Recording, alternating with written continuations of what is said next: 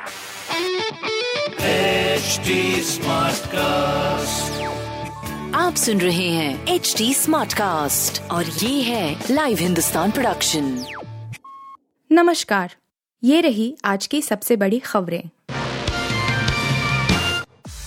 गर्मी इतनी बढ़ी कि अप्रैल में ही जून जुलाई वाला हाल मौसम विभाग ने बताई एक राहत वाली बात। दिल्ली में पड़ रही झुलसाने वाली गर्मी ने अप्रैल में ही जून जुलाई जैसा रंग दिखाना शुरू कर दिया है। लोगों को कल से थोड़ी राहत मिलने की उम्मीद है। मौसम विभाग आईएमडी की ओर से दिल्ली में बुधवार से कुछ राहत के आसार जताए गए हैं। वहीं, आज से पश्चिमी उत्तर प्रदेश के अलग अलग इलाकों में भीषण गर्मी पड़ने का अनुमान है। मौसम विभाग के अनुसार बुधवार से गुरुवार के बीच राजधानी के कुछ इलाकों में हल्की बारिश हो सकती है। इससे तापमान में भी कमी आने की संभावना है।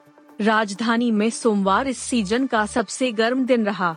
सोमवार को दिल्ली का अधिकतम तापमान 40.6 डिग्री दर्ज किया गया, जो सामान्य से 4 डिग्री अधिक है।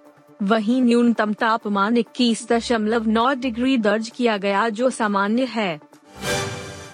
बिजली सब्सिडी पर झूठ बोल रहे मुख्यमंत्री और मंत्री, उपराज्यपाल ने केजरीवाल को लिखी चिट्ठी।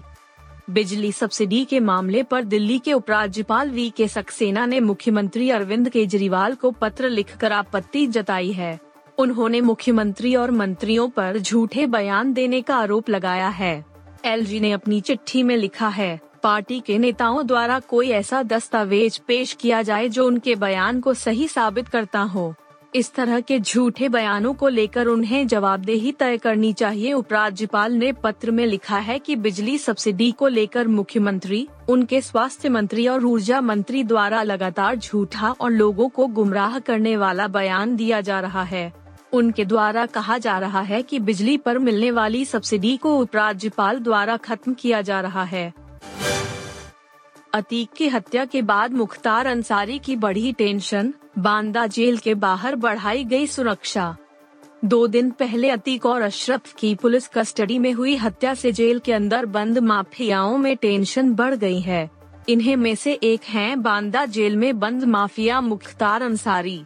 अतीक हत्याकांड के बाद बांदा मंडल कारागार की सुरक्षा व्यवस्था और सख्त कर दी गई है।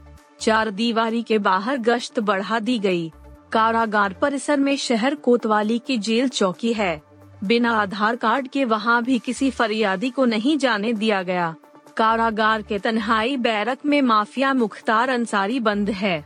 मुख्तार को 7 अप्रैल 2021 को पंजाब की रोपड़ जेल से बांदा लाया गया था, जिसके बाद से कारागार में हाई सिक्योरिटी है। 45 से अधिक कैमरे से पूरे कारागार की निगरानी के साथ जेल परिसर में डेढ़ सेक्शन पीएसई बल रिज़र्व किया गया है। फ़िल्म निर्माता विक्रम भट्ट के खिलाफ एक दशमलव चार शून्य करोड़ रुपया की धोखाधड़ी का मामला दर्ज। फ़िल्म मेकर विक्रम भट्ट और उनकी बेटी कृष्णा भट्ट के खिलाफ धोखाधड़ी का मामला दर्ज कराया गया है। केसेरा सेरा प्रोडक्शंस ने विक्रम भट्ट और उनकी बेटी पर एक दशमलव चार शून्य करोड़ रुपया का फ्रॉड करने का आरोप लगाया है। प्रोडक्शन कंपनी का दावा है कि विक्रम और कृष्णा ने एक जॉइंट प्रोडक्शन के बदले उन्हें एक दशमलव चार शून्य करोड़ रुपए का कर देने का वादा किया था, लेकिन बाद में वो अपनी बात से मुकर गए। मेट्रोपॉलिटन मजिस्ट्रेट कोर्ट के निर्देश पर अम्बोली पुलिस ने दोनों के खिलाफ मामला दर्ज कर लिया है। हिमाचल प्रदेश के कर्मचारियों के लिए अब पुरानी पेंशन योजना लागू। हिमाचल प्रदेश में एक अप्रैल 2023 से पुरानी पेंशन योजना को बहाल कर दिया गया है। इससे राज्य सरकार के एक दशमलव तीन छह लाख कर्मचारियों को फ़ायदा होगा, जिन्हें राष्ट्रीय पेंशन योजना के तहत कटौती का सामना नहीं करना पड़ेगा। राज्य के मुख्य सचिव ने सोमवार को ओपीएस लागू करने की अधिसूचना जारी कर दी। अधिसूचना में कहा गया है कि पुरानी पेंशन योजना को लागू करने के लिए मंत्रिमंडल के फैसले के अनुसार राष्ट्रीय पेंशन प्रणाली के तहत आने वाले राज्य सरकार के कर्मचारियों का अंशदान, नियोक्ता और कर्मचारी का अंश, एक अप्रैल 2023 से रोक दिया जाएगा। आप सुन रहे थे हिंदुस्तान का डेली न्यूज़ रैप, जो एच टी स्मार्टकास्ट की एक बीटा संस्करण का हिस्सा है। आप हमें फेसबुक ट्विटर और इंस्टाग्राम पे एट एच टी या podcasts@hindustantimes.com पर ईमेल के द्वारा सुझाव दे सकते हैं